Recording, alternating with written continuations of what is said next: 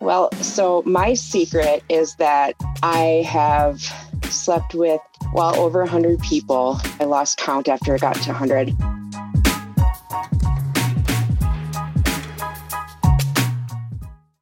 Say goodbye to your credit card rewards. Greedy corporate mega stores, led by Walmart and Target, are pushing for a law in Congress to take away your hard-earned cash back and travel points to line their pockets. The Durbin-Marshall credit card bill would enact harmful credit card routing mandates that would end credit card rewards as we know it. If you love your credit card rewards, tell your lawmakers, hands off my rewards. Tell them to oppose the Durbin-Marshall credit card bill. Shh. Welcome to the Secret Life Podcast. Tell me your secret. I'll tell you mine.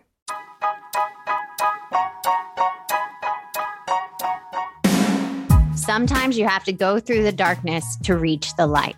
That's what I did. After twelve years of recovery in sex and love addiction, I finally found my soulmate, myself. Please join me in my novel, Secret Life of a Hollywood Sex and Love Addict, a four-time bestseller on Amazon. It's a brutal, honest, raw, gnarly ride, but hilarious at the same time. Check it out now on Amazon.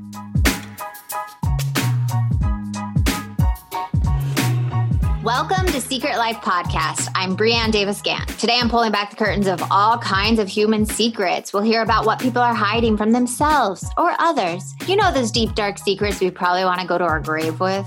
Or those lighter, funnier secrets that are just plain embarrassing. Really? The how, what, when, where, and why of it all. Today, my guest is Brooke. Now, Brooke, I have a question for you. Dun, dun, dun. What is your secret? Well, so my secret is that I have slept with, well, over one hundred people. I lost count after I got to one hundred, so... Now, when you say over one hundred people, when did you start having sex? Can I ask you that? Yeah. So I was nineteen mm-hmm. and I actually like talked to a bunch of people online, and I flew out to California and met some of these people. Uh-huh. And um, so like one, one of them I was supposed to be dating, and then the other one was a friend. And so it was like, I hooked up with the friend first. Uh-huh. And then wait, wait, wait, wait. You flew boyfriend. out. How? Wait, wait, wait. Back up, back up. Stop. First of all, nineteen is pretty, is not that young. I mean, I started really early, like thirteen. So there's that for you. But like you were talking online to these two different guys at the same time, right? One was a guy and one was a girl. Okay. One was a guy and one was a girl. So you so flew out. Like- yeah, go ahead. So this was nineteen ninety-nine, and it was like the internet was still, I want, I don't want to say new. No, like, it was new. Today, yeah. It was. And so like just talking to people online was like spooky to begin with. But then I, yeah, I, so I, I, um, I never had any relationships in like my life here, um, because I'm like, I'm fat. And what do you mean? I've always been like, I'm, I'm just a big person. Okay. Like overweight. And I'm in a small town. So a lot of the people don't have a lot of um, tolerance for that, I guess. What do you mean? Wait, I want to um, actually talk about that for a second. What do you mean they don't have tolerance for your body type that you were born with? Yeah. So I was bullied pretty badly by the whole town, really. Wow. um, you know, kids, teachers, but like also like extended members of my family would say things constantly. So, wow. um, I was kind of just like this huge loner growing up. And I, I don't know, I kind of still am a little bit, but yeah. But yeah. So I never, nobody was ever interested in me, and, and I was just always gross. So that's why I ended up talking to people. Wait, wait, wait. You just said you were gross? Did you just say you were gross? Well, okay. Yeah, because I still have some of these... I still think that way. So yeah, but I have to say, like, that self-talk right there is not okay. I mean, I had the other day, I kept repeating in my head, like I was a loser. And it was like, that is so abusive. And for you to sit there and say you're gross yeah. is like, breaks my heart. Just like when I was calling myself a loser. Yeah. I'm working on it. I promise. We all are. But I just it's, had to it's stop you. It's a lot better you. than it used to be, though, you know? Yeah. So you didn't date anybody in your hometown. People were really mean to you, which is horrible. And I like want to go to that town and yeah. like, be- beat everybody up. But so you started, you started relationships online, like friendships online, and yeah. Okay. So that was easier. Yeah. So yeah. Cause you know, we had pictures and stuff, but, and you know, people are more accepting in other places too, I think. So yeah, you know, it didn't matter what they, like I thought, you know, they still accepted me. So So yeah, that's what I did. And, and it was like from ninety-nine through, so I was nineteen mm-hmm. and through the time I was twenty-nine, like I had, it just exploded. I okay. moved to Madison, and when I moved to Madison, like away from my small town, like everybody didn't care what I looked like. There were people who were like, oh, you're beautiful and amazing. And I, you know, I, I couldn't, it was like a one hundred eighty shift. Mm. I couldn't believe it. So I, I just kind that. of like, I went crazy and I like ate it all up, you know? So do you think because your self-esteem was so low when you got to this new place where you got accepted, you just went to the extreme of acting out sexually? Yeah, I do. I do. Because um, I guess I told myself I was having fun. Okay. Right. But I just started figuring out, I mean, really within the past few years, that I was abusing myself sexually as much as all these other people were. Right. Because, you know, I was putting in myself in these situations that are so like, I don't know how I survived. Can, like, can you tell like, us a couple really, of like, them? Um, well, I'm pretty sure there were a couple times where I was almost kidnapped because like, like one time this guy drove me to like at this off street and there, and he parked behind a camper. And I think what happened is like they, they videotaped, I don't know, I was blindfolded. Oh no. Like they, they videotaped what was going on, but I didn't hear anything. So I thought I was okay, you know, and, and then asked to meet up a second time, but somebody I knew convinced me not to do that because, you know, they might've, I actually think they probably would have taken me. Oh, and I laugh, but it's not funny. Okay. Wait, okay. Wait, I'm like, so you met up with these, it was more than one person that time. You said they. It was one person in a truck, but okay. when I think about it, oh, and when I say they, like I was talking to them on a messenger online. Okay. So that that messenger, whoever it was, they pretended to be like a secretary or something, and you have to go meet this person to interview to become an escort. Oh. Okay.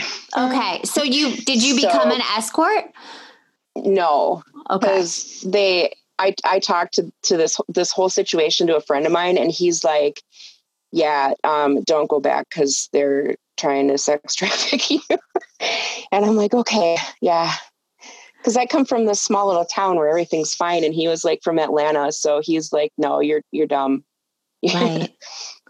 Wow. I'm but, from Atlanta too, but that, uh, yeah, I, I'm shocked right now because what I hear is you laughing, you know? Um, I think it's probably easier. It's really serious because if I sit and really think about it, I get really freaked out yeah. and high, huge anxiety, you know, like, I don't know, like I really could have, that could have gone really bad. And so yeah. when I talk about stuff to anybody, I, I usually laugh about it. I think it's just to relieve some of that anxiety. Yeah. I'm, I'm the one who tells jokes and, you know, at everything. So that's, I think that's how I deal with it. Yeah. I mean, I would too. I would used to like make jokes about the things I would do so I wouldn't feel like that shame or that uncomfortability inside. You know, that's such a good point. I've never thought about that before. Yeah. It's easier to laugh than to feel, right? It's easier yeah. to just like blow it off or make it sound not as bad, but you literally almost kidnapped. That's mm-hmm. terrifying. And did you act out sexually with that person in the truck while you were blindfolded? Um, well, so they handed me this sheet and they're like, check off everything you're willing to do mm-hmm. for this audition thing. And so I checked off everything, and one of them was to be blindfolded. And so they're like, oh, well here, take this and put it on. And then you have to like, go blow this guy. And I'm like, okay. So, um, I don't know, I guess like it, it's even at the time, um, I was putting myself down at the time because of my weight. Yeah. He's like, oh no, you're beautiful. And so like, even then it's kind of like a shaming within a shaming, I think. I don't know. Yeah. Because I have to tell you, I mean, even for me, like I'm so hard on myself, and it's like, we're all so hard on ourselves and we never talk about it, but people like every type of person in the world. Like there's not one type that is perfect or is like right. the ideal. We think there is, but there's not. So for you in this situation with this stranger to even be putting yourself down, you know, you had to be in a very difficult place. Yeah. So what was one of the other stories that was really scary? Well, I'm having people come in from out of town. Mm-hmm. And meeting them in hotels. There were a couple times where I, like one time I drove to Chicago for like a, a party. Mm-hmm. Um, and I, I use quotations when I say party, party. But it was like, f- like fifty plus people. And I don't know, ninety-eight percent of them were dudes. Mm-hmm. So, um, yeah. What happened at that party? I, well, that was where the majority of my numbers came. I'll tell you that, because there oh. were supposed to be like there, I think there were four women when, mm-hmm. it, when it initially started, but one of them backed out. So yeah, that was, I don't even remember it. Cause I used to also, when these things were going on, I would start drinking and I would be drunk for most of it. So, but you know, even then I was still like having a good time. So. Cause you were probably drunk. Right? Yeah. I mean, yeah, I, I remember like half or, or bits of it, but, but yeah, I, I mean, not like blackout drunk, but enough to be like woozy and stuff. I think just to probably get through whatever was going on, yeah. But there'd be like, you know, f- three, four or five people like right there doing stuff. So, you know, if you turn on like a porn, okay, it's, it's kind of like that. And do you watch a lot of porn? Um, I used to. Yeah, I don't really anymore. Mm-hmm. You know, the funny thing is, is like now when I watch, sometimes I'll be like into it for a minute and then I'll get like super weird and not repulsed, but kind of the same feeling. And like, like, God, I don't like this. And I like try to push it away. Mm-hmm. And like, but sex is good. So like, why wouldn't I like this? And I get all weird feeling and it's, do you think because Probably. you're triggered, you're triggered by past stuff and the yeah. porn like brings that up. So then it I, all comes to the surface. Yeah. Yeah. Especially. Yeah. Especially some of the other stuff, because uh, I don't want to say other stuff. I should be more specific. Right.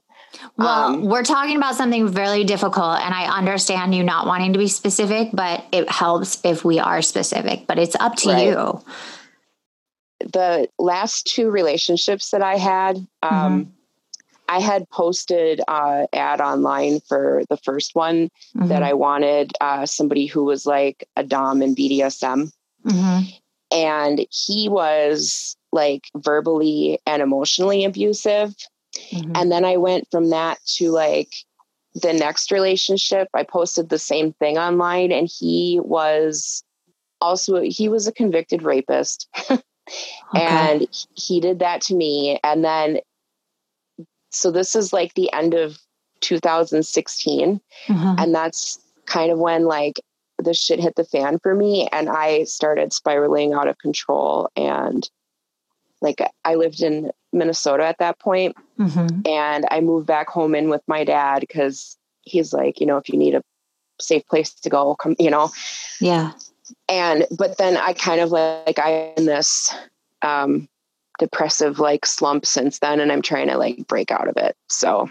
Yeah. I'm, here's what, I, for me, I mean, when I, all that trauma was coming up and things I did to myself and things I did to other people, when that finally started coming up, it was almost unbearable, like an unbearable depression, an unbearable, like, I don't want to be on this planet anymore. Is that how you're feeling right yeah. now?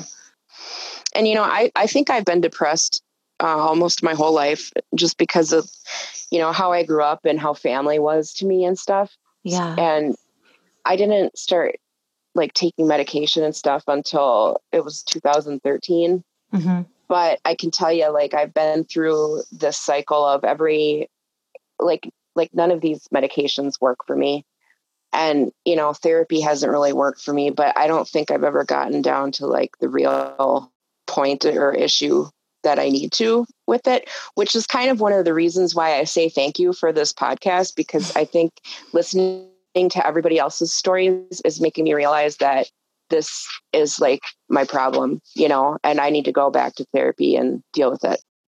Well, it's my thing is like, we keep doing, it keeps amplifying and getting worse and worse until yeah. we decide to actually face it head on. And the moment you face it head on, you, you feel like you're dying, but really you're being reborn is how I look at it. So, yeah. you know, the therapy is like a massage for my soul. Every time I go, the like twelve step program, especially with trauma, is like you get on a meeting with a bunch of other people that have been through similar things and they don't judge you and you don't yeah. feel so alone. Yeah. Well, here's my question for you. And I've been wanting to ask this. Have you ever been in love? Yeah. I, well, at least I thought I, okay. Let me, let me rephrase that. Before I moved back to Wisconsin. Okay. So before two thousand seventeen, I thought I had been in love like so many times. And honestly, I have so much love for everybody. Mm-hmm. Um, I just give it away freely. I have like, I always tell people I have, I have the emotions of like, if you put the whole world together and stuck them in me, that would equal the amount of emotions that I have for everybody else. So you're like very sensitive. Are you in love with falling in love? Oh yeah. I, um, so let me say something for, okay. So I met my, my now husband in the beginning of two thousand seventeen. Mm-hmm. And prior to him, I was just going through people like, you know, it was just a daily breakfast or something. Yeah. Just you know? a meal, just your breakfast, right. your snack, your lunch, right. another snack. Yeah.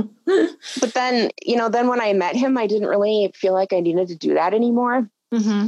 And like, I, I look at him, like I keep looking at him over time and he like still like turns me on and makes me interested. Mm-hmm. Or like other people that went away right after it was over, you know? Yeah. So I know that I am now and it's different than, you know, what I thought it was in the beginning. So that's nice to have, to finally found that, you know? So when did you get married? Well, we got married pretty quickly. Uh, it was June of eighteen. So we, we had met in April of seventeen. How did you guys meet? So I was in a bar with a friend of mine and I was talking about FetLife and he's like, I know what that is. What is that? I don't know what that is. Oh, it's, um, it's a website for kinks basically. Ooh. Like any, any kind you have. Well, so it's kind of like, how should I, it's kind of like Reddit, but for like freaky people. So, because you can search for like discussion boards or mm-hmm. you know, people to talk to, and you can message them through it. You you know you can put up pictures or videos, or I've got this whole profile that describes me exactly. Mm-hmm. Um, but like not a, not a lot of people know what it is. Yeah, I've and never for heard him of to it. Just come out of the, you know he's the actually the only one I've talked to out loud that knows what it was. So then we just kind of had a conversation and I realized that he was like interested in me and not just like hooking up, yeah. you know, with me. And he, I, I put myself down a lot, as you heard earlier. Yeah. And every, you know, every time I do, he's like, shut up, stop it. You're great. I love you. So it's, it's good. So, and you're still together now. Yeah. But I was going to tell you when you asked if I was addicted to love, mm-hmm. I told, you know, I realized and I told him at some point that I was addicted to that feeling that you get when you, you know, you first meet that person. Oh, it's and my like, favorite feeling in the whole yeah, world. Right before you do it. Yeah. It's like yeah. the whole buildup, the whole, and like the whole like intrigue and flirting. Mm-hmm. And that, that is like my favorite feeling in the whole world. I know. And it's, it's devastating because that doesn't last very long. No, you know? It's like fleeting. It's like air. There is not there. It's not real. Yeah. So you told him that. How did that conversation go? He, he, I don't know. I think it, I think it freaked him out for a bit. Cause I think he was worried I was going to go off and do something mm-hmm. um, with somebody else. But I honestly have never felt that interest to do that since being with him. Yeah. So um, I was just kind of like, that's not going to happen. You know, I mean, I don't, I can't convince anybody any better than that because you just have to kind of wait and see. Right. But, But, but I yeah. think what really helped, though, is voicing it. I think that is the communication in a relationship when you voice those things that we usually keep hidden. Like, I would have never told my husband, like, I'm in love with falling in love, you know, before doing the work on myself. And now that it's out in the open, it kind of takes that power away of that. Yeah. We internalize it and think about it and, you know, go into fantasy or, or whatever. Yeah. Do you think that helped talking to him about it? Yeah. Well, I kind of, I don't really have that great of a filter. And I'll tell, like, I talk about my thoughts all the time. Like, I, I pretty much say my thought as it comes out of my head, right? And then I'll be like, I shouldn't have said that, right? You know, anybody that knows me, they're going to be like, yeah, I've heard way more about her sex life than I ever wanted to, especially like, and you know, the funny thing is I don't like it when other people do that. So I don't know. Uh, I don't know, but I, I pretty much talk about things all the time. Mm-hmm. And so as I do that, I figure these things out.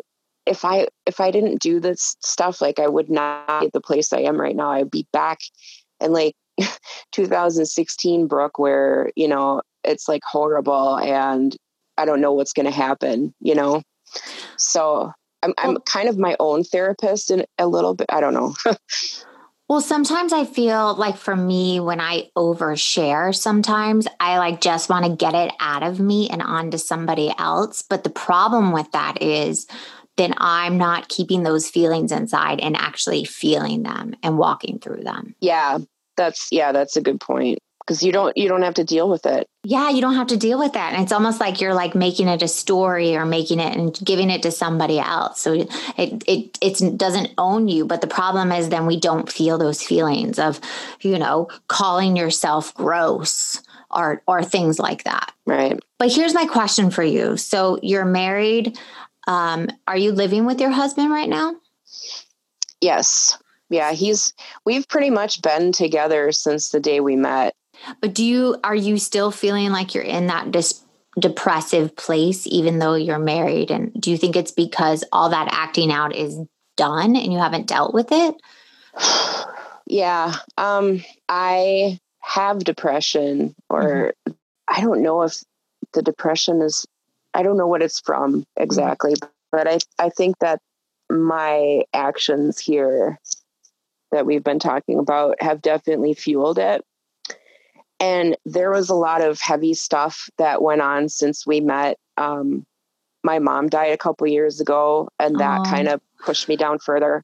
Yeah. And just having to move back here uh, depressed me because I was, I had a really good job before I came back here, and I, I missed, but I also missed like, quote, having the fun a little bit at, in the yeah. beginning, you know, but that that feeling's gone away. Now I'm just trying to deal with, you know, the other stuff and like how I grew up and, you know, what I did to myself. And, and, but yeah, I, you know, I, I'm not gonna lie. I've been in bed for like three years straight, pretty much. Wow. 'Cause I like, I get up and, and go to work.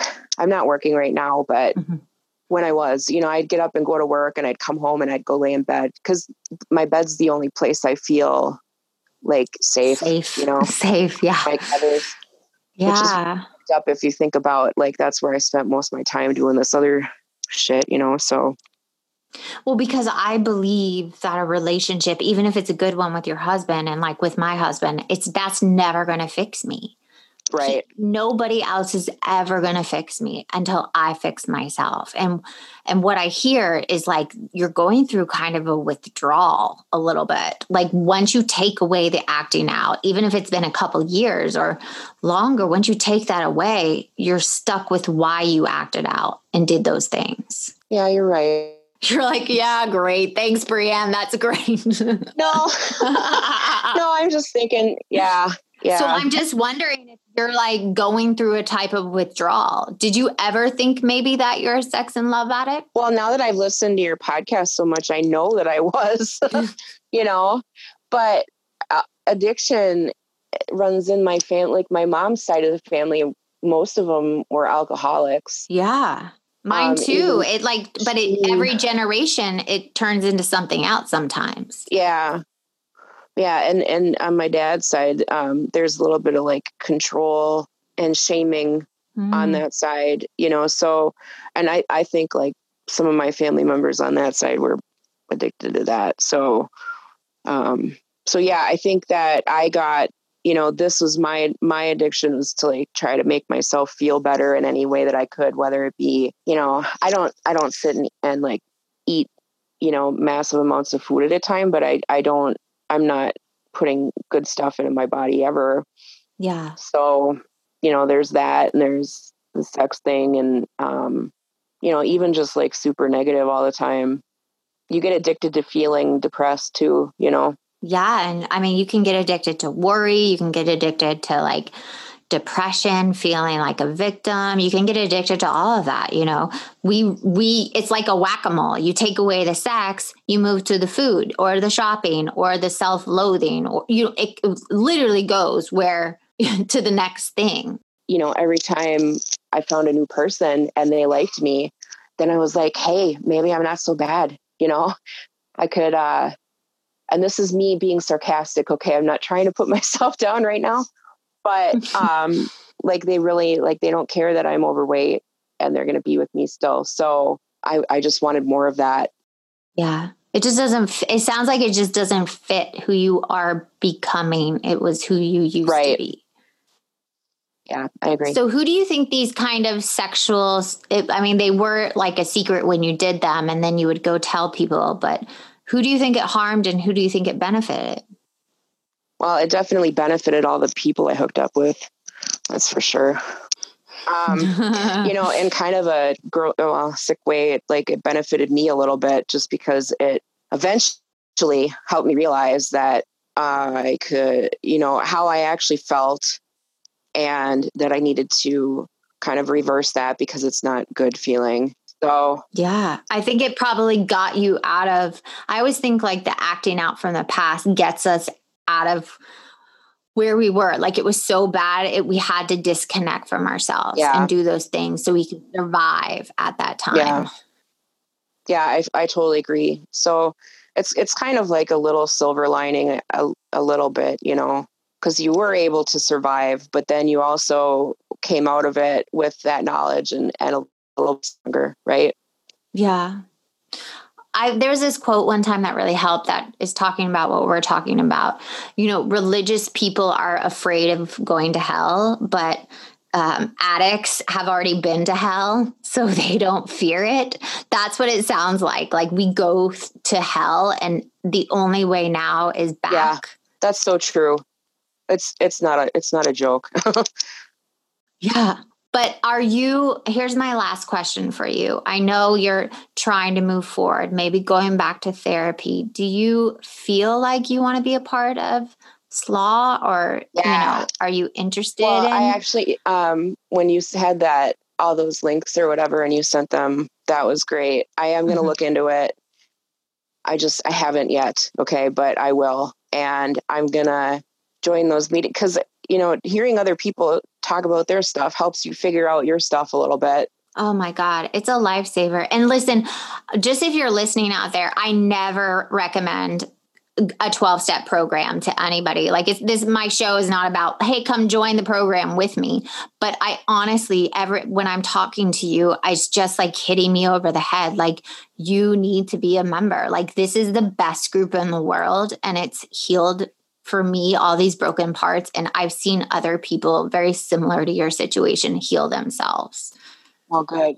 So I, I just feel like you need to get online after we get off. You need to fill out those, you know, there's forty questions. If you're listening, that you can, it's a self-diagnosis. It's forty questions, and you see how many you answer. Yes. Okay. Yeah. Because I, because there's no way to go through this by yourself. If you could, you would have already done it. Yeah, like that's we, true. Like we need the tools. We're sex and yeah. love addicts. Like we need those tools. Yeah. Yeah. It's stuff. And it took me just like way too long to figure out that you can't, I thought you could do it by yourself, but it's no. just, I just don't think it's possible. So no, because yeah, if you I, could, I am you would. That. Yeah. Right. No. Well, I am so grateful for your share, honestly, and reaching out to me. And I'm going to actually send you the link. I'll even have the link attached to this episode if you want to fill it out, if you're listening, but it has saved my life f- from myself. Like, I have to tell you. That's awesome. Thank you. Oh, thank you so much. And if you want to be on the show, please email me at secret life podcast at i cloud dot com. Until next time.